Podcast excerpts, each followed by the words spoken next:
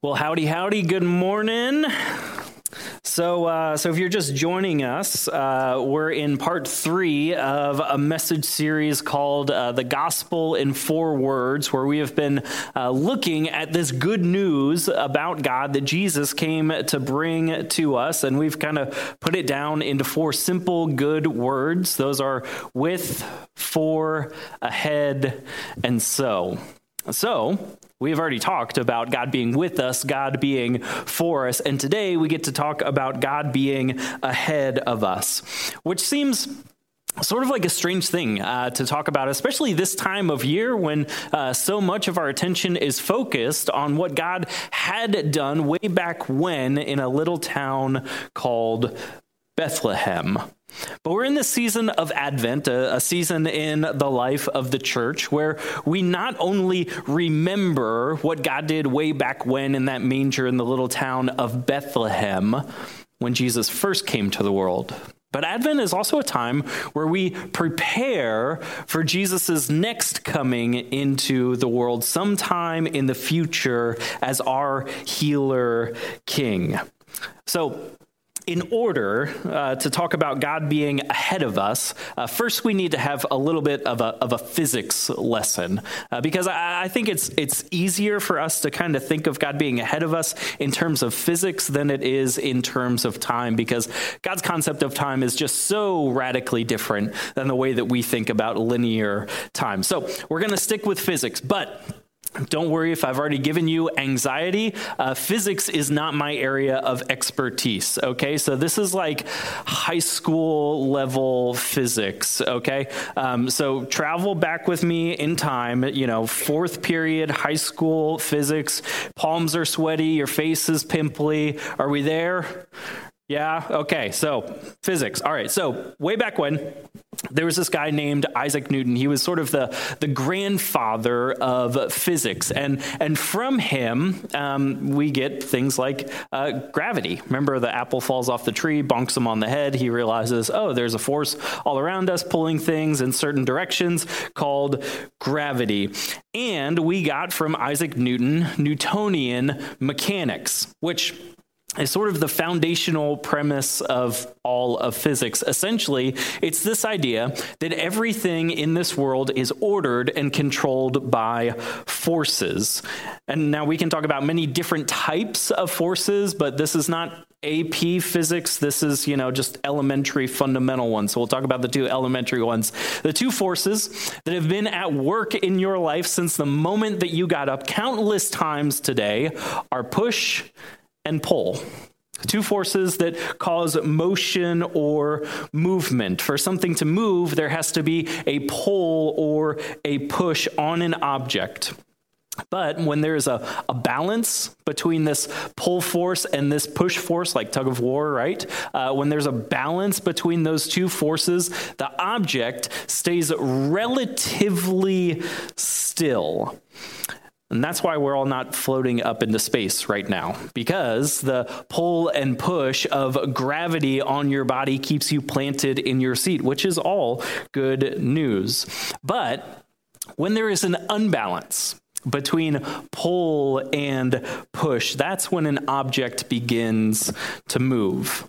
So, a pull force is a force that pulls an object closer towards that which is pulling. When there's a force that moves an object closer, that's the pull force. When there's a force that moves an object further away, that is a push force. a push force is an object uh, moving away from that which is, uh, which is pulling.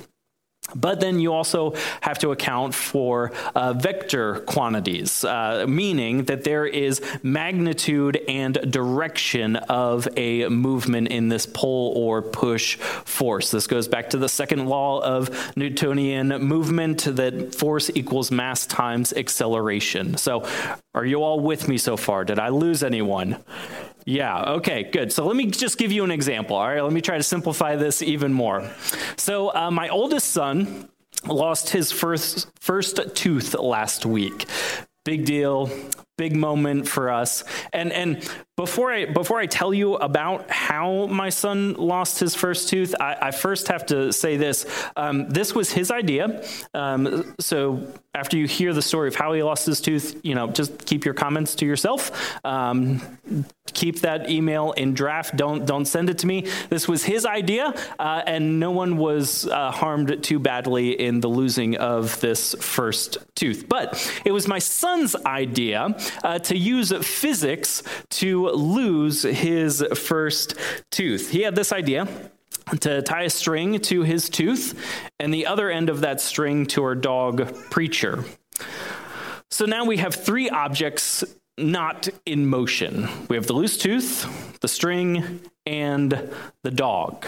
And so what I did was I took a ball and I threw it ahead direction and off goes our 80 pound dog, uh, Magnitude. Preacher is his name. He went bounding for it with such speed that out came the tooth. Just like, I mean, it, it, didn't just get pulled out, it, it popped out in the same direction as this bounding hound. I mean, the, the tooth was already pretty wiggly, so it, it, didn't, it didn't have a chance to withstand the force of this 80 pound dog running after the ball.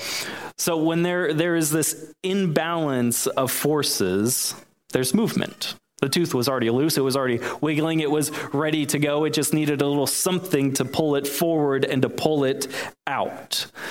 Now, what does any of that have to do with God? Well, there is an imbalance of forces between us and God. There, there's an imbalance of forces between humanity and God. And, and although we may want to stay rooted and placed and stuck right where we are, God is constantly pulling us forward. And as the story of Scripture goes, the divine pull of God is always going to be stronger than human resistance, than that human push. That, that's, that's the good news. That, that's the story of Scripture that no matter how stubborn we might be, no matter how much we resist, no matter how hard we might try to push back against God, God is always going to win this tug of war game. That's the story of the Bible from beginning to end, and, and that's how that's how the story ends. I mean, that's the story of, of the book of Revelation. And I know Revelation might be that book that kind of freaks you out a little bit, but but think of it in terms of this kind of cosmic tug of war between God and human resistance.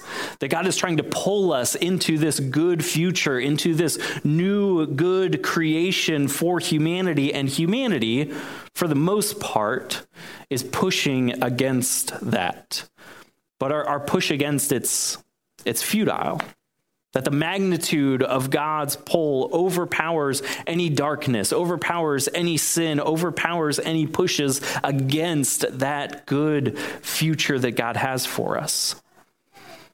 But what is really interesting is what happens between now and then, that then being some time in the future.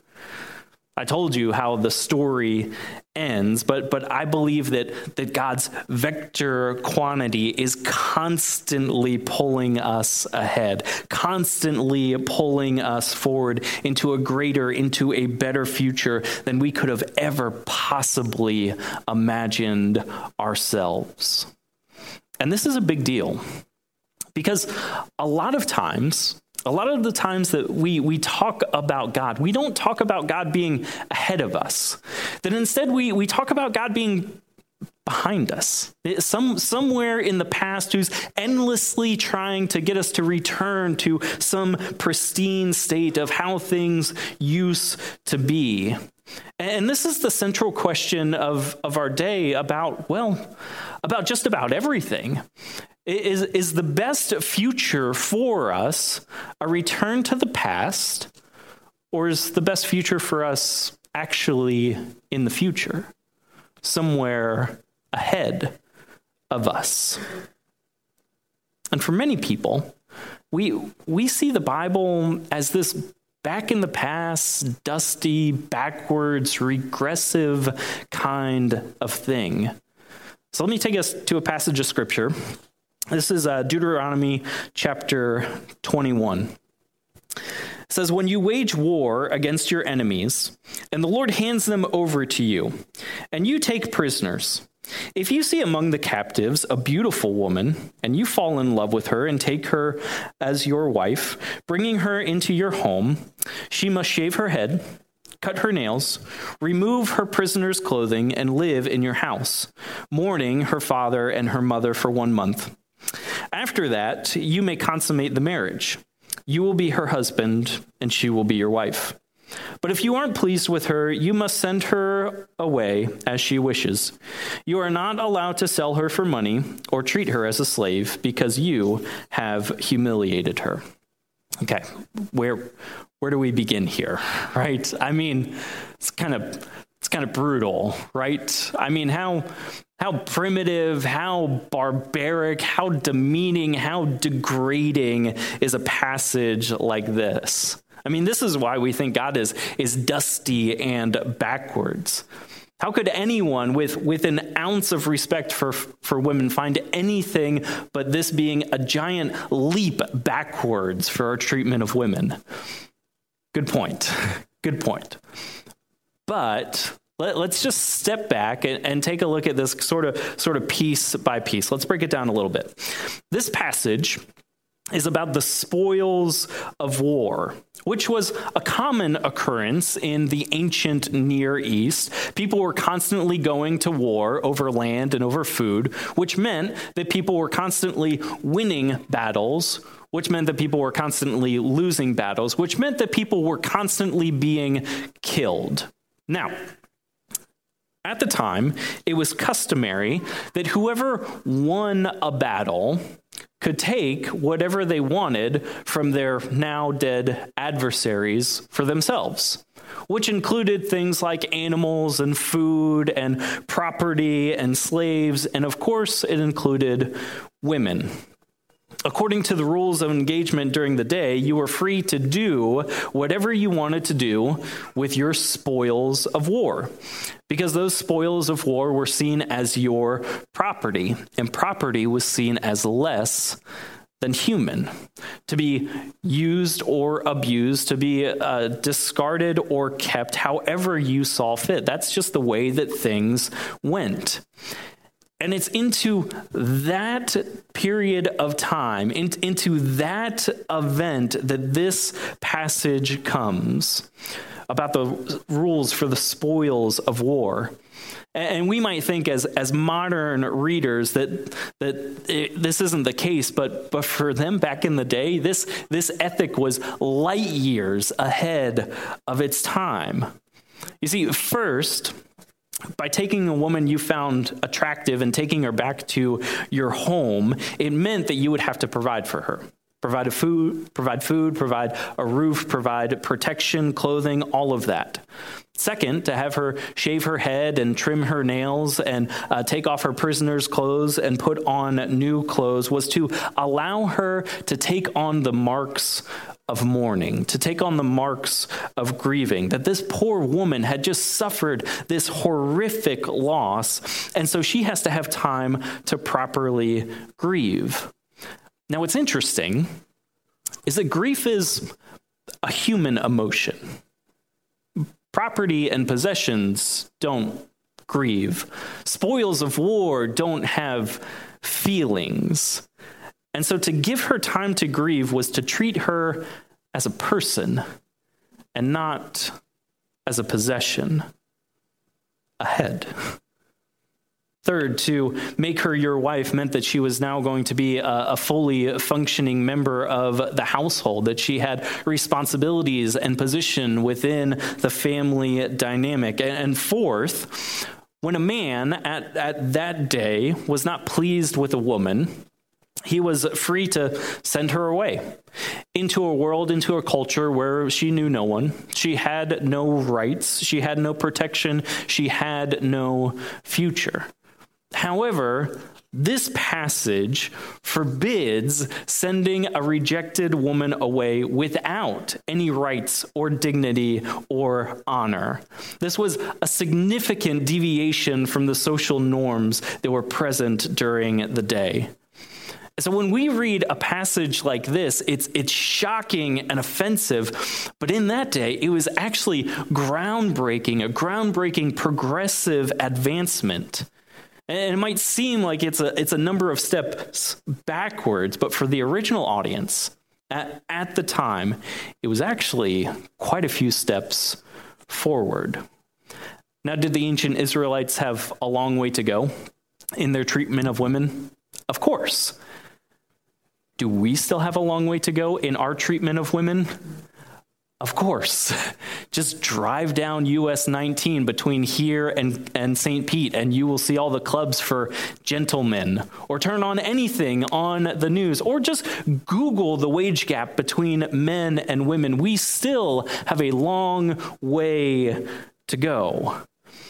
But what we see in this passage is God meeting people right where they are in the world that they currently find themselves and pulling them into a better future, pulling them into a future that is more just and hopeful and loving. But just like in physics, this divine pull into a future that is more just and hopeful and loving is also met with a resistance force. The resistance force of our stubborn human hearts. They want to keep things the way that they are, digging heels into the ground, resisting this new future that God is calling us into. And as advanced and as intelligent and as educated as we might think that we are, there are some things about us as human beings that have not changed for thousands of years. And it's very important to be totally honest about this glaring reality. That we can look back on things like Deuteronomy 21 or, or countless other passages throughout the Bible or, or history from around the world and think, wow, we have progressed so far. And yet, the human heart has remained significantly unchanged. That, that we still have this tremendous capacity to produce extraordinary ignorance and evil and destruction upon the world. We, we still need help. We still need to be pulled into a better future. We still need God to be ahead of us, yanking us along into a future that is so much better than our present world. The U.S the nation that, that we all live in, has enough nuclear weapons to blow up the world several times over. Think about that. The US, that has a population of about 4.25% of the entire world's population, has more than half of the entire weaponry in all of the world. It's just astounding. And again, like physics, my expertise is not in national defense or foreign policy. But my point that I'm trying to make is, is this when people say, you know, the Old Testament, it just seems like it's so much, it's so full of violence and bloodshed and war all the time. Well, so are we. I mean, in my short lifetime, I've already experienced a couple wars. In our world, there are multi billionaires, and yet there's people who are still hungry and malnourished. Not just in developing countries, but right here in our own city.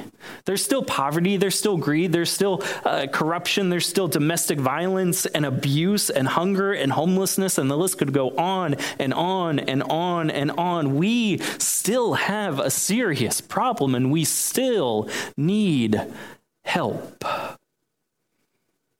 And to read the Bible, to read the Bible as a book about those primitive people way back when who made a mess of everything, and God was constantly calling them forward. And we miss the glaring fact that we too are in desperate need to be rescued, that, that we too need to be brought forward into a future. To, to miss that is the most epic, historic case of seeing the splinter in someone else's eye and ignoring the log in our very own. We, we still need to be yanked forward by this divine pull into a future that is so much better than right now. And we, we can't settle for the present because God is always ahead of us. God is always pulling us. The Old Testament prophet Isaiah uh, wrote in, in the 8th century BC to, uh, to the Jewish people who were living through extreme hardship. I mean, literally, their, their land had been taken over, conquered by a foreign enemy, and they had been dragged off as exiles to live in a foreign land. And so, Isaiah in the 8th century BC, he wrote these words as a sign of, of hope and peace to come in the future. He says this in Isaiah 2. God will judge between the nations and settle disputes of mighty nations. Then they will beat their swords into iron plows and their spears into pruning tools. Nation will not take up sword against nation. They will no longer learn how to make war. Come, house of Jacob, come, Israel. Let's walk by the Lord's light. That's God calling people ahead in the 8th century BC. We still haven't made it there. We still know how to make war, and yet God keeps pulling. And even though the human heart continues to resist, continues to have its roots dug deep in pride and selfishness and self preservation, God doesn't stop pulling. As Martin Luther King Jr. said, the moral arc of the universe is long, but it bends towards justice, meaning that God doesn't stop pulling us into a better future. And if we're at A, God is pulling us to B. If we're at F, God is pulling us to G. And if we're at G and we fall all the way back to A and we treat each other real ugly, guess what? God's going to call us back to B and to C and to D and so on. God promises that there will be a day where the beginning and the end will meet. And in the meantime, in the meantime, do you know what God is up to? Let's go back to Isaiah. A little bit later on in the book, this is Isaiah 43. He says this. He says, Don't remember the prior things. Don't, don't ponder ancient history. Look, I'm doing a new thing. Now it sprouts up. Don't you recognize it? I'm making a way in the desert, paths or streams in the wilderness. What is this new thing that Isaiah was writing about in the 8th century, thousands of years ago? This new thing was, was a new God thing. God was making a new way in the wild wilderness of our world, and this way is Jesus. Jesus has come to uproot our hard human hearts that, that resist this, this divine pull towards God. Jesus came to say, The kingdom of God is near. The kingdom of God is here and now. The kingdom of God is within you. Don't you recognize it? Don't you perceive it? And you know, Jesus didn't come and snap his fingers and bring balance back to a chaotic, unbalanced world. But instead, what Jesus did was he used the most powerful force to pull us closer to God. Jesus used the force of love that is greater than any hate, greater than any darkness, greater than any sin, to unbalance the forces of darkness within our own hearts and to uproot our hearts and bring them closer to God. And we killed him because of that. We killed him because of that. But the good news is that God is always ahead.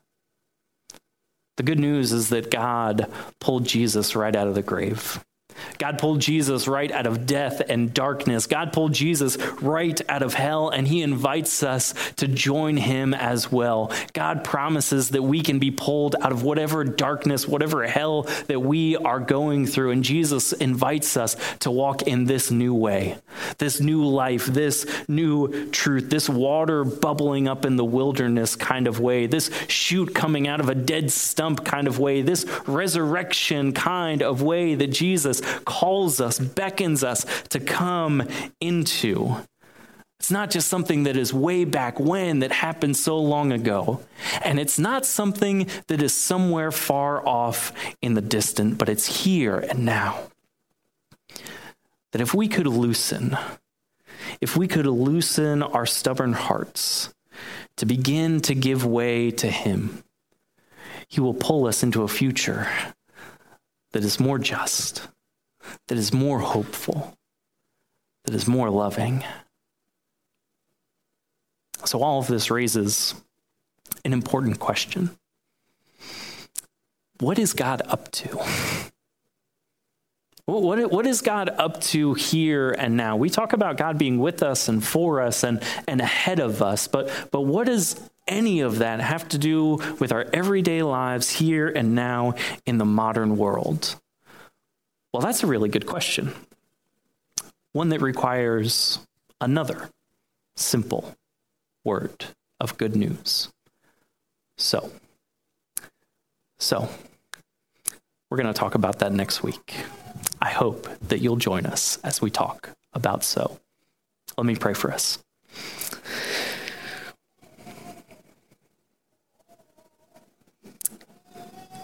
Lord, you are the God who uh, was, who is, who is to come. Lord, un- unbury, unearth our hearts from those deep, dark places. Shoot them up into new life, that they may praise you, that they may seek your light that is breaking forth into this world. God, forgive us for our attempts to push against that. God, God, forgive us for our resistance towards you.